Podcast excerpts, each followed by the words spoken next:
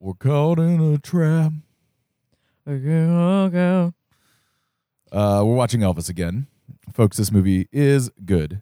It's Uh, definitely a movie. you can uh, hear us talk about all about it over on and intro, but just gonna bring it here and say, uh, good movie. And I think that on a second watch, uh, the thing that jumps to me is that the movie makes a pretty compelling case that Tom Colonel Tom Parker is bad, not because he took all of Elvis's money or exploited or manipulated him, but because he has lousy creative instincts. Yeah.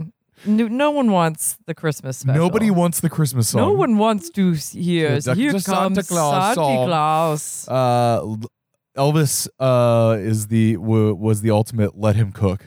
Yeah. Let just, let, him do, what, he, does. does. He's quirked up. He's a quirked up white boy Anyway, this is coated with the sauce. uh anyway, this is Infinite Cast, your Yes. weekly podgest, and we have more of this book to read you. Yes, we're not done. And we're not done, shockingly, though we edge ever closer. Yeah, every day. Every day. We're in the last A bit quarter more. of the book, I believe. Yeah. Wow. Will any Will anything happen in this book? Who can say? All right. Shall we just dive in? Let's do it. All right, great. Uh, 11th November, year of the dependent adult undergarment. So I think we moved slightly back in time. Oh God. Um, and this would be, I think, the day after or shortly after Interdependence Day. Okay. I still need to figure out when Interdependence Day is, whatever. Part of Mario's footage for the documentary they're letting him do on this fall's ETA uh, consists of Mario just walking around different parts of the academy with the Bolex H64 camera strapped to his head and joined by coax cable to the foot treadle, which he holds against his sweatered chest with one hand and operates with the other. At 2100 at night, it's cold out. The central courts are brightly lit, but only one court is being used. Gretchen Holt and Jolene Creus still winding up some sort of marathon challenge from the PM session, the hands around their grips bluish and sweaty hair frozen into electrified spikes, pausing between points to blow noses on sleeves, wearing so many layers of sweats they look barrel bodied out there. And Mario doesn't bother with the change in film speed he'd need to record them through the steamed window of Schtitt's room, where he is. The room's noise is deafening. Coach Schtitt's room is 106, next to his office on the first floor of ComAd, past Dr. Rusk's office, and down a two corner hall from the lobby. It's a big empty room built for its stereo. Hardwood floor in need of sanding, a wooden chair and a cane chair, an army cot, a little low table just big enough for Schtitt's pipe rack, a folding card table folded up and leaning against the wall, acoustic dampening damping tile on all the walls and nothing decorative hanging or mounted on the walls, acoustic tiling on the ceiling also, with a bare overhead light with a long chain mounted in a dirty ceiling fan with a short chain. The fan never rotates, but sometimes emits a sound of faulty wiring. There's a faint odor of magic marker in the room. There is nothing upholstered, no pillow on the cot, nothing soft to absorb or deflect the sound of the equipment stacked on the floor, the black Germanness of a top shelf sound system, a Mario sized speaker in each corner of the room with the cloth cover removed so each woofer's cone is exposed and mightily throbbing. Schtitt's room is soundproofed. The window faces the center courts, the transom and observatory directly overhead and mangling the shadows of the court's lights.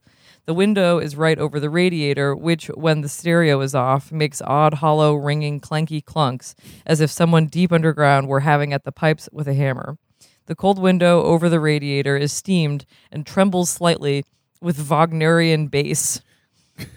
Uh, Gerhard Schtitt is asleep in the cane chair in the middle of the empty room, his head thrown back and arms hanging, hands treed with arteries you can see his slow pulse in.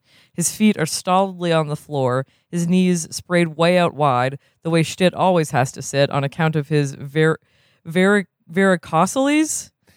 Ver- like varicose veins. Yeah. His mouth is partly open and a dead pipe hangs at an alarming angle from its corner. Mario records him sleeping for a little while, looking very old and white and frail, yet also obscenely fit. What's on and making the window shiver and condensed droplets gather and run in little bullet headed lines down the glass is a duet that keeps climbing in pitch and emotion. A German second tenor and a German soprano are either very happy or very unhappy or both. Mario's ears are extremely sensitive. Schtitt sleeps only amid excruciatingly loud European opera. He's shared with Mario several different tales of grim childhood experiences at a BMW sponsored quality control orientated Austrian academia to account for his REM peculiarities. The soprano leaves the baritone and goes up to a high D and just hangs there, either shattered or ecstatic. Schtitt doesn't stir, not even when Mario falls twice loudly, trying to get to the door with his hands over his ears. The community administration stairwells are narrow and no nonsense. Red railings of cold iron, whose red is one coat of primer. Steps and walls of raw colored rough cement. The sort of sandy echo in there that makes you take stairs as fast as possible. The salve makes a sucking sound. Uh, you, uh, he burnt he burnt himself by leaning on a a stove or something. Oh yeah, Um, that's the salve. the salve. The upper halls are empty. Low voices and lights from under the doors on the second floor. 2100 is still mandatory study period. There won't be serious movement till 2200 when the girls will drift from room to room, congregating, doing whatever packs of girls in robes and furry slippers do late at night until Delint kills all the dormitory lights at the dorm's main breaker around 2300. Isolated movement. A door down the hall opens and shuts. The Vaught twins are heading down the hall to the bathroom at the far end, wearing only an enormous towel, one of their heads in curlers. One of the falls in Mr. Schtitt's room had been on the burnt hip, and squunched salve from the bandage is starting to darken the corduroys at that side of the pelvis, though there is zero pain. Three tense voices behind Carol Spodek and Shoshana Abrams' door, lists of degrees and focal lengths, a study group for Mr. Ogilvy's Reflections on Refraction exam tomorrow. a girl's voice from he can't tell which room says, Steep hot beach sea, twice, very distinctly, and then is still. Mario is leaning back against a wall in the hallway, panning idly. Felicity's Zweig emerges from her door by the stairwell carrying a soap dish and wearing a towel tied at that breast level, as if there were breasts, moving toward Mario on her way to the head. She puts her hands out straight at the, his head's camera, a kind of distant stiff arm as she passes. I'm wearing a towel. I understand, Mario says, using his arms to turn himself around and pointing the lens at the bare wall. I'm wearing a towel. Brisk, controlled sounds of retching from behind Diane Prin's door. Mario gets a couple seconds of Zweig hurrying away in the towel, tiny little bird steps looking terribly fragile. The stairwells smell like the cement they're made of. Behind 310, Ingersoll and Penn's door is the faint rubbery squeak of somebody moving around on crutches. Would you do this whole segment as POV from the camera on the top of his head? That would be cool. Yeah. Oh yeah, I would love someone to uh, re- replicate a, he- a head-mounted uh, Bolex. yeah. Also, you you'd have, to think of everything as very. He's very short, Yeah. That. Yeah. th- So it's like. but I he's guess the ta- the helmet might be tall.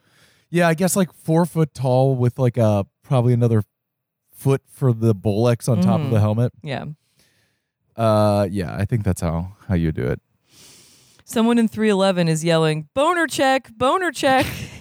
a lot of the third floor is for boys under 14. The hall carpet up here is ectoplasmically stained. The expanses of wall between doors hung with posters of professional players endorsing gear.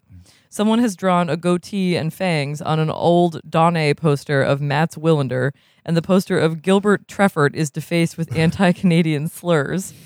Otis Lord's door has infirmary next to his name on the door's name card. Penn's room's door's card's name also had infirmary. Sounds of someone talking low to someone who's sobbing from Beak, Whale, and Virgilio's room, and Mario resists an impulse to knock. Lamont Chu's door next door is completely covered with magazines, action shots of matches. Mario is leaning back to get footage of the door when Lamont Chu exits the bathroom at this end in a terry robe and thongs and wet hair, literally whistling Dixie. Mario. Mario gets him bearing down, his calves hairless and muscular, hair water dripping onto his robe's shoulders with each step. Lamont Chu. What's happening? Nothing's happening. Chu stands just stands there or Chu stands there just within conversation range. He's only slightly taller than Mario. A door down the hall opens and a head sticks out and scans and then withdraws. Well, Chu squares his shoulders and looks into the camera atop Mario's head. You want me to say something for posterity? Sure. what should I say? You can say anything you want. Chu draws himself way up and looks penetrating. Mario checks the meter on his belt and uses the treadle to shorten the focal length and adjust the angle of the camera's lens slightly downward, right at Chu, and there are tiny grinding adjustment sounds from the Bolex. Chu's still just standing there.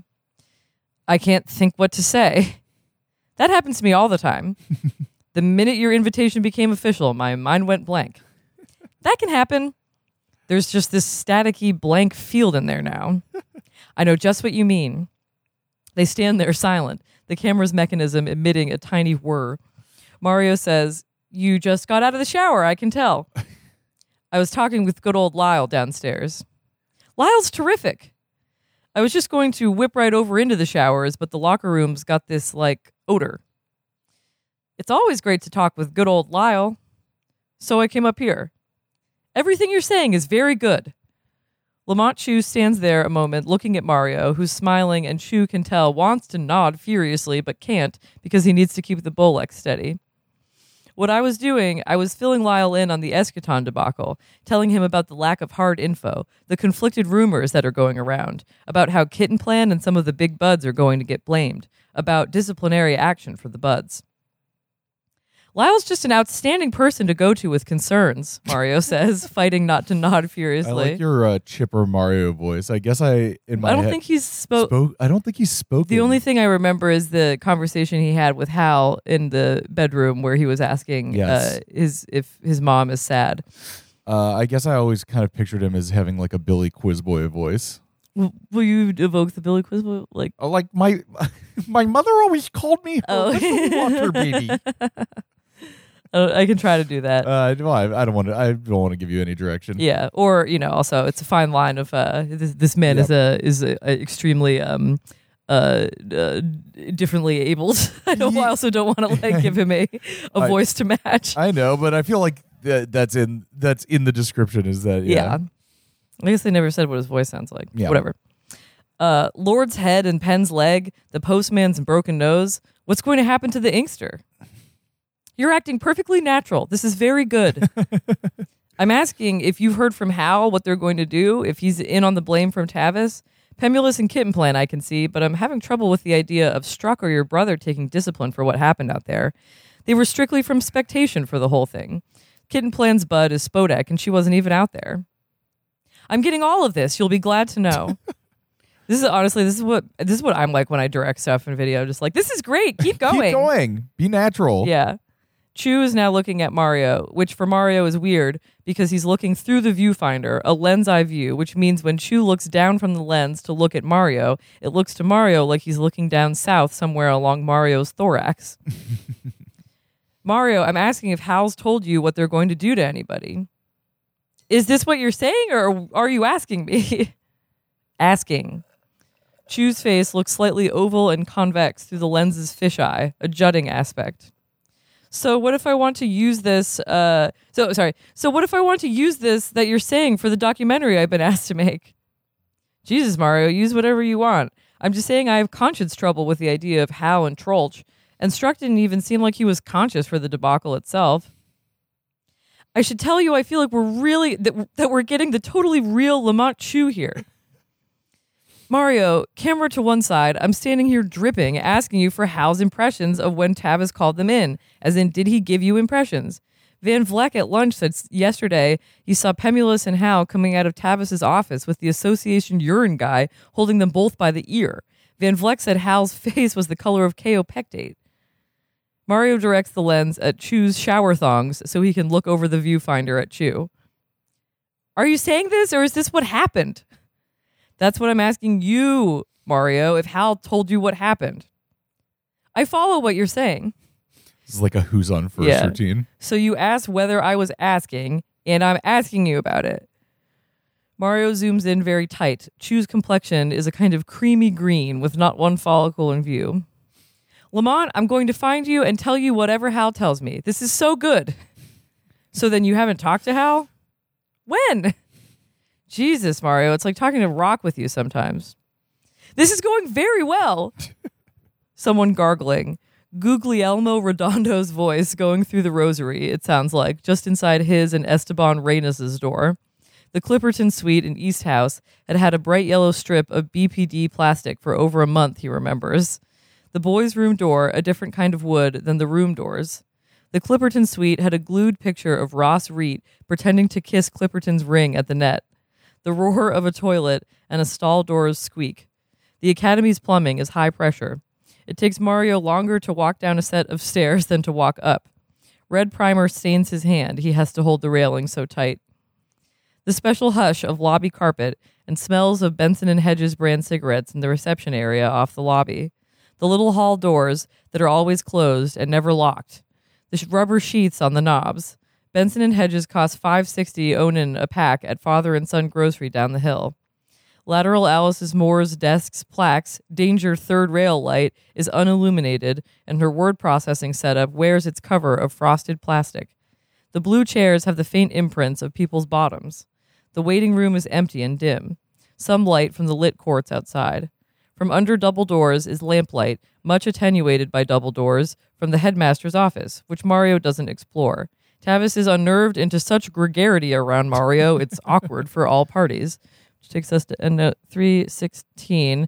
Like, e.g., the time CT and the moms would come out to Logan to pick Mario and himself up from a filming trip, Mario lugging gear, himself damp and pasty from the cabin pressure and not enough leg room, and his sport coat pockets always clicking with little plastic bottles with unopenable caps.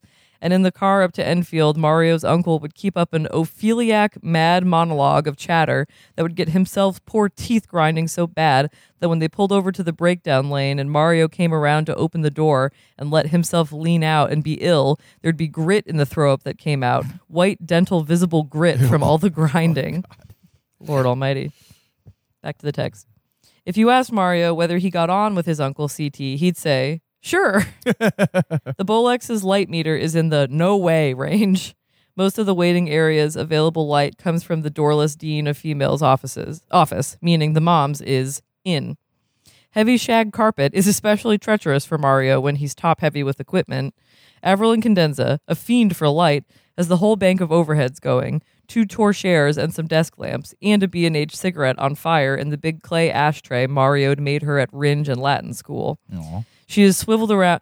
That's a, a cultural thing that's gone now. The idea of your kid making a clay ashtray Clay ashtray. that you like have to use. I think I made like a pot holder or something. I don't think I've ever made an ashtray. Mug. Mug, little yeah, like just a little Little- pot, pinch yeah. pot. Uh, she is swiveled around in her swivel chair, facing out the big window behind her desk, listening to someone on the phone, holding the transmitter violin style under her chin, and holding up a stapler, checking its load. oh, that's a fun thing. Her desk has what looks like a skyline of stacks of file folders and books in neat cross-hatched, cross-hatched stacks. Nothing teeters.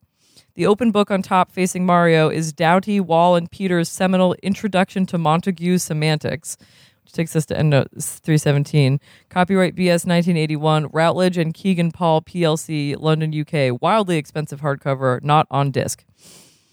Back to the text, which has very fascinating illustrations that Mario doesn't look at this time, trying to film the cock of the mom's head and the phone's extended antenna against the cumulus of her hair from behind, capturing her back unawares. But the sound of Mario entering even a shag carpeted room is unmistakable, plus, she can see his reflection in the window. Mario! Her arms go up in a V, stapler open in one hand, facing the window.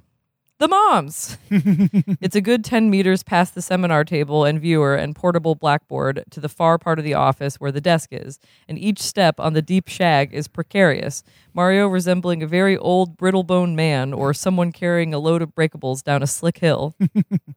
Hello! She's addressing his reflection in the quartered window, watching him put the treadle down carefully on the desk and struggle with the pack on his back. Not you, she tells the phone. She points the stapler at the image of the Bolex on the image of his head. Are we on air? Mario laughs. Would you like to be? She tells the phone she's still here, that Mario's come in. I don't want to interrupt your call. Inter- sorry, intercept your call. Don't be absurd. She talks past the phone at the window. She rotates her swivel chair to face Mario, the receiver's antenna describing a half moon and now pointing up at the window behind her. There are two blue chairs, like the reception area chairs, in front of her desk. She doesn't indicate to Mario to sit.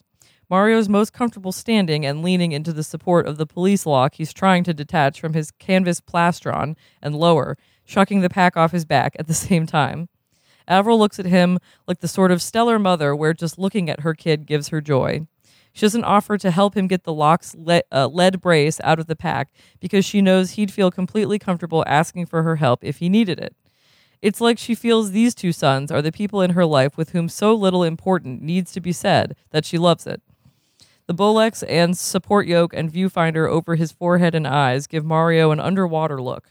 His movements, setting and bracing his police lock, are at once graceless and deft. the lit center courts, now empty, are visible out the left side of Avril's window, and if you lean far forward and look, someone has forgotten a gear bag and pile of sticks out by the net post of Court 17. Silences between them are totally comfortable. Mario can't tell if the person on the phone is still talking or if Avril just hasn't put the dead phone down. She still holds the black stapler. Its jaws are open and it looks alligatorish in her hand. Is this you passing through the neighborhood poking a head in to say hello, or am I a subject tonight? You can be a subject, Moms. He moves the big head around in a weary circle. I get tired from wearing this. It gets heavy. I've held it. It's good. I remember his making that. He took such care making that. It's the last time I believe he enjoyed himself on something thoroughly. It's terrific. He took weeks putting everything together. He likes to look at her too, leaning in and letting her know he likes looking. They are the two least embarrassable people either of them knows. She's rarely here this late. She has a big study at the HMH. The only thing that ever shows she's tired is that her hair gets a sort of huge white cowlick, like a rolling ocean comber of hair, and just on one side, the side with the phone, sticking up and touching the antenna. Her hair has been pure white since Mario can first remember seeing her looking down at him through the incubator's glass. Oh.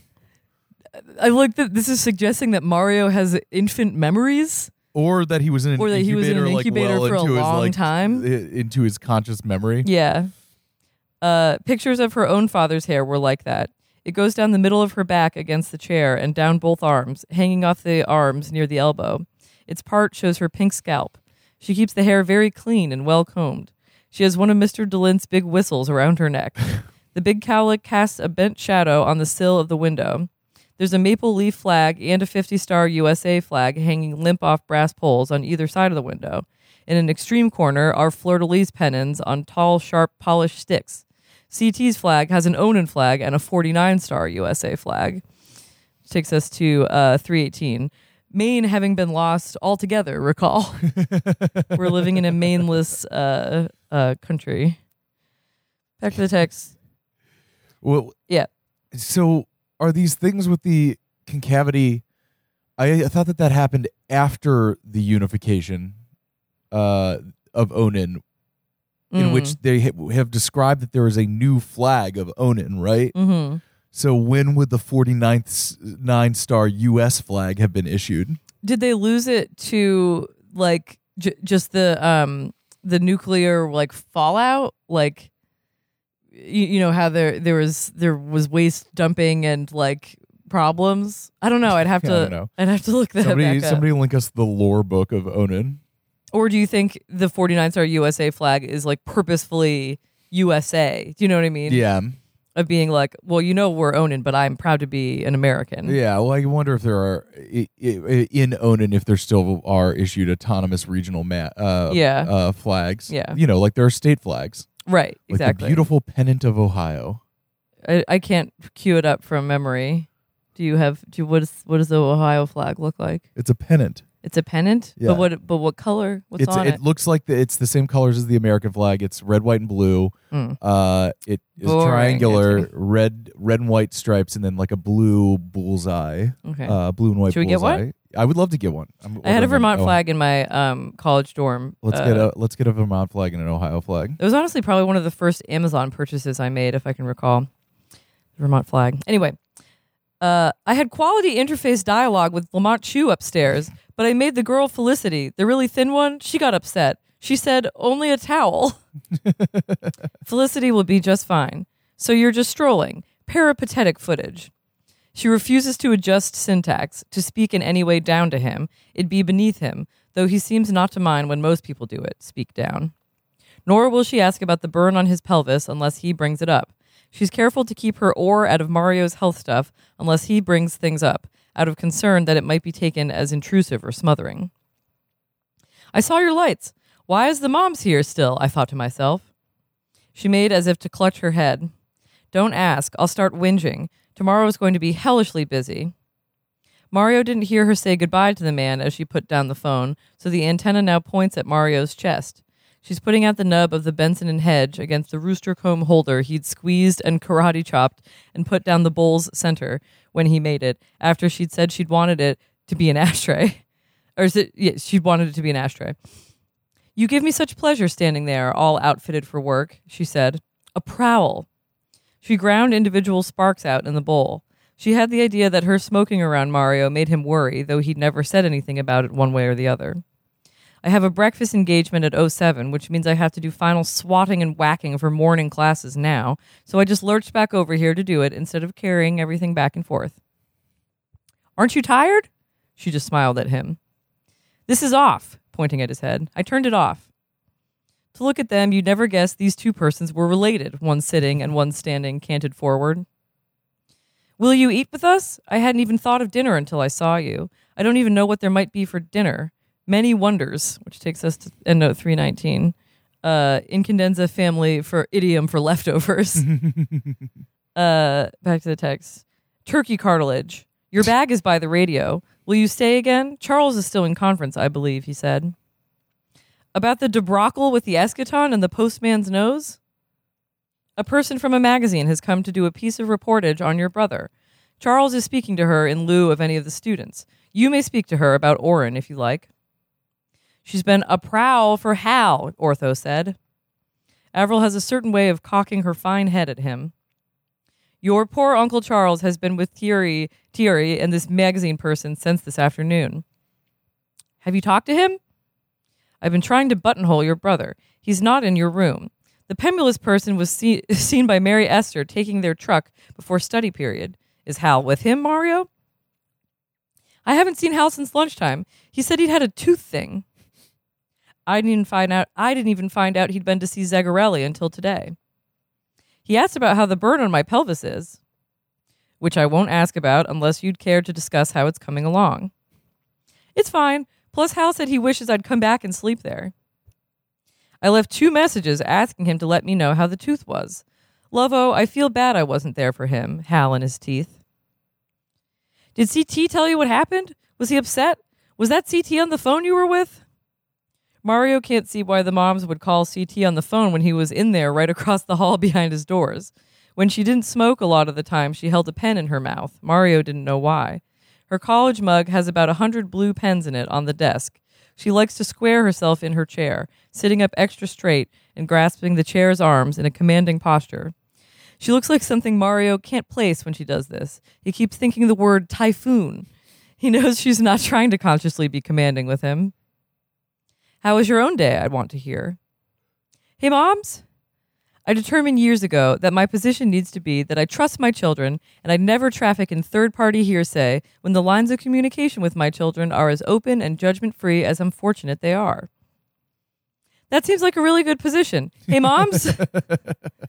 so I have no problem waiting to hear about eschaton, teeth, and urine from your brother, who will come to me the moment it's appropriate for him to come to me. Hey, moms? I'm right here, Lovo. Tycoon is the term her commanding way of sitting suggests, grasping her chair, a pen clamped in her teeth like a businessman's cigar. There were other carpet prints in the heavy shag. Moms? Yes. Can I ask you a thing? Please do. This is off, again indicating the silent apparatus on his head. Is this a confidential thing then? There isn't any secret. My day was I was wondering about something in my mind.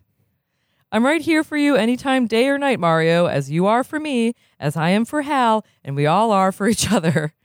She gestures in a hard to describe way. Right here. Moms, I am right here with my attention completely focused on you. How can you tell if somebody's sad? A quick smile. You mean whether someone's sad. A smile back, but still earnest. That improves it a lot whether someone's sad. How can you tell? So, it, uh, how can you tell? So you're sure. Her teeth are not discolored. She gets them cleaned at the dentist all the time for the smoking, a habit she despises. Hal inherited the dental problems from himself. Himself had horrible dental problems. Half his teeth were bridges. You're not exactly insensitive when it comes to people, Lovo, she says. What if you like only suspect someone's sad? How do you reinforce the suspicion?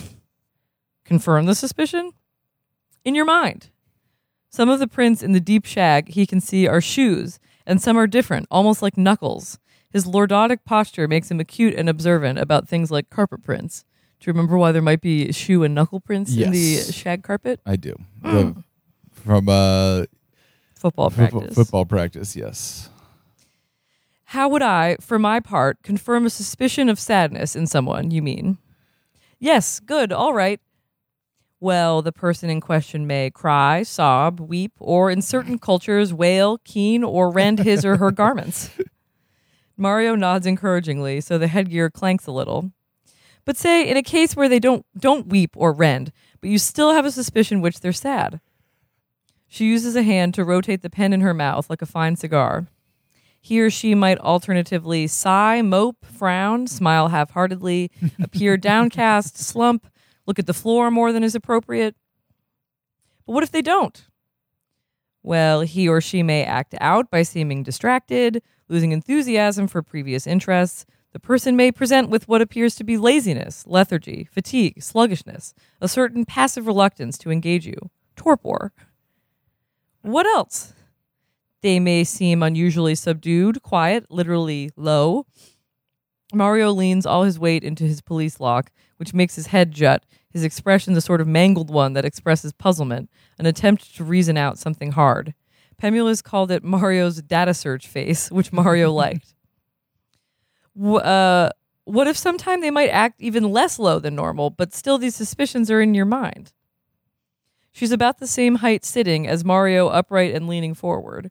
Now neither of them is quite looking at the other, both just a couple of degrees off. Avril taps the pen against her front teeth. Her phone light is blinking, but there's no ringing. The thing's handset's antenna still points at Mario. Her hands are not her age. She hoists the executive chair back slightly to cross her legs. Would you feel comfortable telling me whether we're discussing a particular person? Hey, moms. Is there someone specific in whom you're intuiting sadness? Moms? Is this about Hal? Is Hal sad and for some reason not yet able to speak about it? I'm just saying how to be generally sure. And you have no idea where he is or whether he left the grounds this evening sad? Lunch today was the exact same as lunch yesterday pasta with tuna and garlic, and thick, weedy bread, and required salad, and milk or juice, and pears in juice. Mm, Required salad. Required salad. Pears in juice in a dish. Ooh, I love the the pears and juice from a can. You know, Yeah. yeah, pears in the syrup. Fruit Mm. uh fruit cocktail fruit cocktail. in syrup. Ooh, that's a that's a good taste with like this with Oh. the two little halves of cherry. That was the best part. Yeah, Save it for well, last. That's why you only got two of Yeah. you get the least. Yeah. Cherry was always is always the uh, Dole yeah dole Dole fruit cocktail. Mm, fruit cup Fruit Yum, yum, cup. yum. Yeah. What if fruit, but uh, cup. se- hermetically sealed? Uh, Mrs. Clark had taken a sick morning off because when she came in this morning, Pemulis at lunch said one of the breakfast girls had said there had been brooms on the wall in an X of brooms out of nowhere on the wall when she'd come in very early to fire up the Wheatena, Wheatena cauldron. and nobody knowing how the brooms were there or why or who glued them on had upset Mrs. Clark's nerves, who'd been with the Incandenzas since long before ETA and had nerves. Uh, how are we doing on time? We're at like thirty three. I would say get through Um, sixty five.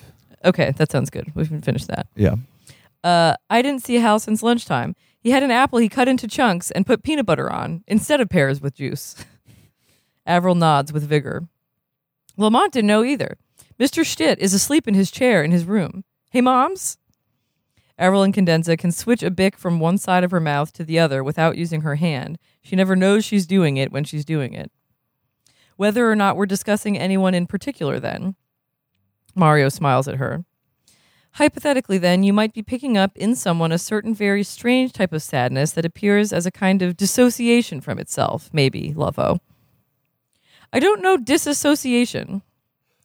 Well, love, but you know the idiom not yourself. He's not himself today, for example, crooking and uncrooking fingers to form quotes on either side of what she says, which Mario adores.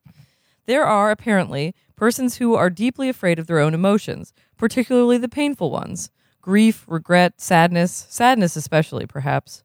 Dolores describes these persons as afraid of, afraid of obliteration, emotional engulfment, as if something truly and thoroughly felt would have no end or bottom, would become infinite and engulf them. Engulf means obliterate. I'm saying that such persons usually have a very fragile sense of themselves as persons, as existing at all.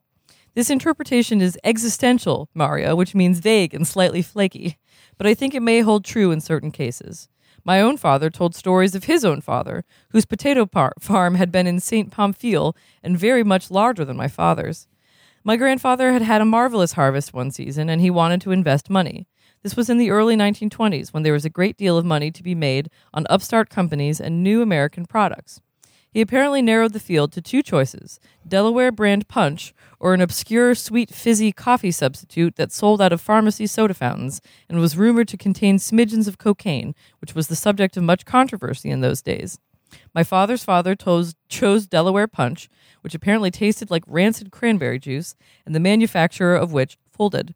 And then his next two potato harvests were decimated by blight, resulting in the forced sale of his farm. Coca Cola is now Coca Cola.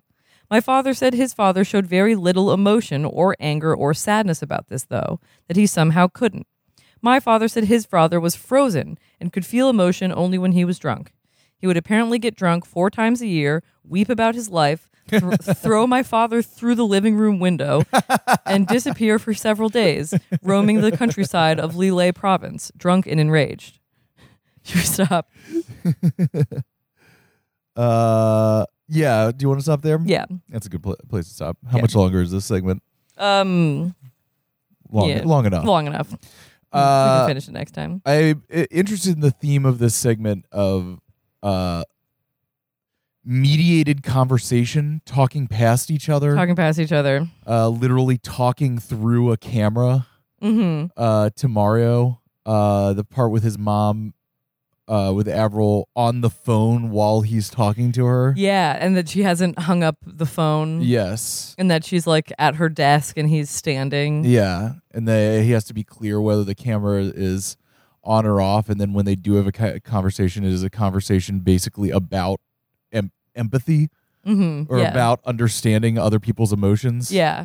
Also, the irony here is, of course, Mario's asking, How can you tell someone's sad Mhm. when he probably sees something that nobody else does in Hal? Yes. Assuming he's asking about Hal. He also could be asking about Avril because remember that conversation Mhm. that he had with um, Hal where he's like, Does is our mom sad? yeah. and Hal gives the uh, example of like you know there's there's two ways to uh, a lower flag to half mast. One is to pull the flag down, and one is to double the uh, the flagpole to twice its height.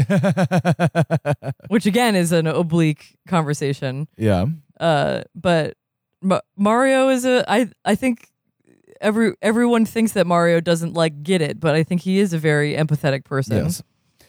No, I mean it is it is a fascinating character. I mean, uh, you know, I, I I- I- the implication seems to be that because of his physical deformities, everybody assumes that he has like some kind of mental deficiency. But you know, I thought you know that that thing that we just read about how he and uh the dads could or uh, himself could actually get along because he just he didn't have any of the uh the like parent child baggage. He just really liked film. Yeah, they just work. They just work Work together. Yeah, I don't know. Yeah, he just seems like a, he has a kind of straightforward intuit intuition yeah. That uh people might assume is simplicity, but seems more just like he doesn't have as much baggage as other people. Yeah, or rather, is I think more naturally accepting of In- in- everyone. yeah, intuitive, empathetic. yeah. This is great. Keep going. Uh, uh, also, I, f- I forgot to flag, but I, I think it's important to note that conversation with Lamont Chu. Mhm. Lamont Chu is the guy who went to, um, I believe, Lyle, being like, "I want to be famous so bad. I, I want to be on oh yeah, yeah. magazine covers and like in you know Tennis Weekly or Monthly." Oh yeah. And Lyle is like, you know, fame is not you you can't you don't want to do anything for fame. Yeah. And then the fact that Lamont Chu just like completely free like he's getting like excited about getting interviewed and then he completely He freezes, freezes. up. Yeah, that's that's funny. Um, it's funny. I I know exactly what you're saying. Whenever you're like doing an interview with a camera, that you know, I feel think both of us have that impulse of being like, oh, I am like impo- even though it is my job to like get footage, I am like imposing on somebody. So it's like Yeah. like whatever you'll you'll give me is fine. and I can figure this out later in the edit. But it, it I that's the difference between adequate directing and good directing, which is uh, being the harsh taskmaster of your subject and, Yeah. and instructing them what to te- Yeah. tell you telling you what to do. I do And yeah. if you are irritating, too bad because you are making Yeah. a film. Yeah. And the product will speak for itself. Well, you know, I haven't uh um I haven't directed anything uh Mhm. fi- fi- fictional uh yes. in that way, but at least as a documentarian, my my thing is always, you know, just uh wh- whatever whatever you're saying is great, and I don't like, you know, I've I've worked on sets or stuff where people like ask for like fake things or like, Yeah. can you say this again, but say this, and it never to me it never turns out as good. I think the most naturalistic uh response or thing is always the best. Yeah. That's my that is my I mean, it is directorial important. uh Yeah. thing. It is important to uh just like the app, be real Yeah. and have fun. Yeah. you you're going to sense that people are comfortable on uh on camera. Yeah. It is funny uh despite the fact that he is basically undirectable and uh unstoppable uh, whenever we log on to uh interview Slavoj Žižek uh, before we start recording. He is like, "And you will just be at. And I'm like, "Yes, I will take care of it." He's like, "Yeah, good. You will be my slave master, and I will be your slave. You can tell me what to do, and I will do it." And then you proceed to ask him one question, and he talks just like- uninterrupted for 60 minutes. Yeah. What a gift. Yeah, I know. Did you find him hard to edit? Uh, Or- I mean, those those episodes are funny. He's just like such a funny, a funny big personality. They're not really interviews as much as just like, and here we have Slavoj. Okay, Slavoj, go off. Take it away. Go off King. He should start a podcast called Go Off Go Off King. Well, there's already the Go Off Kings. Oh, is that a thing? Yeah, they do like video game and live stream stuff. This tennis person that we're watching right now is kind of a cutie. Yeah. He's got a mustache. Uh, speaking of Wait, Paul. It's Paul versus Ru- Rudd. rude, rude, Paul Paul Rudd. Paul Rude, R U U D. That guy must be Dutch, Nor- He's Nor- Norwegian. Norwegian. Ah. Yeah. Uh, speaking of be being real and interviews and uh, intrinsic empathy and stuff like that, uh, we just watched Decline of Western Civilization Part Two: The oh Metal Years. Oh my god. Uh, it's that so is- good. That is one of those documentaries where you kind of uh, can't believe that they got people to be that real Yeah. on camera, Yeah. uh, which is which is always interesting. Yeah. Um, but no, I every everyone they got to everyone she got to talk on Mm-hmm. on camera is like, just incredible. Yeah. But I think it comes from the um I mean it comes from from that all those people are hair metal people, Mhm. which is the biggest thing at the time, and they all want to be famous. And so they are all very willing to talk about themselves Yeah. in grandiose terms because they understand that in in that milieu, the way to be famous is to be like a big personality. Yeah, they, and they all specifically moved to L.A. to Yes. be be a star of some kind. So they've got the they've got the fever. Po- one thing to point out about that is that everyone in that documentary spoke incredibly fast and animatedly. I Yes. assume because uh, cocaine and speed were often on the table. Mhm. Uh, and I feel like we are in the the period period of time that I think we're maybe just getting out of was so unbelievably zanned out, like so boring. Like Yes. imagine a decline of Western civilization part four, and it's SoundCloud rappers, Oh my god. and just everyone being like, I don't know, man. Like I got I got something to say, Just and I'm- make my art, you know. Uh, not no one else is like me. I'm one of one. You Yeah. know what I'm saying?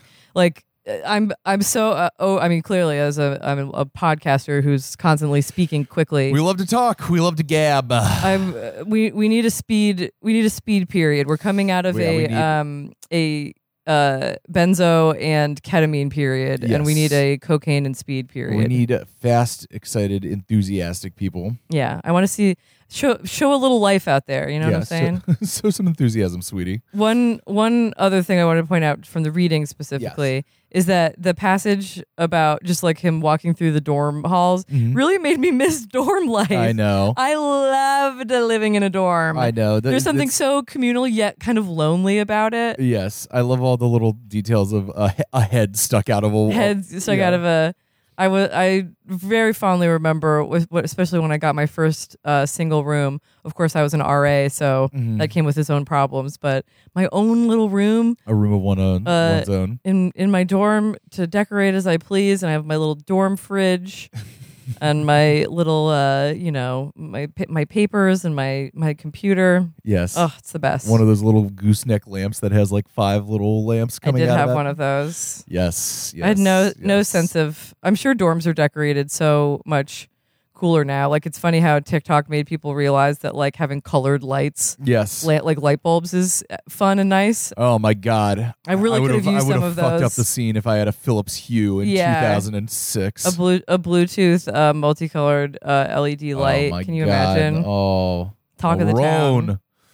uh, yeah, I would have had a whole system going. Some LED light strips uh, behind my desk. Yes, I did. I do this. Um. So I think this was. Did, did I get like a Pottery Barn catalog? I got. Oh no, it was, it was like an email, a newsletter from like a New York Magazine, The Strategist Sure, or whatever, yeah, and it was like back to school stuff. Mhm. And I looked at it just to see like what the kids were dealing with these days. Did you know that there is college bedding, like the extra long uh, sheets that has a cell phone pocket in it, Wow. so you can stick your little cell phone. You can tuck it in the side of your mattress. That's funny. I was like, oh damn.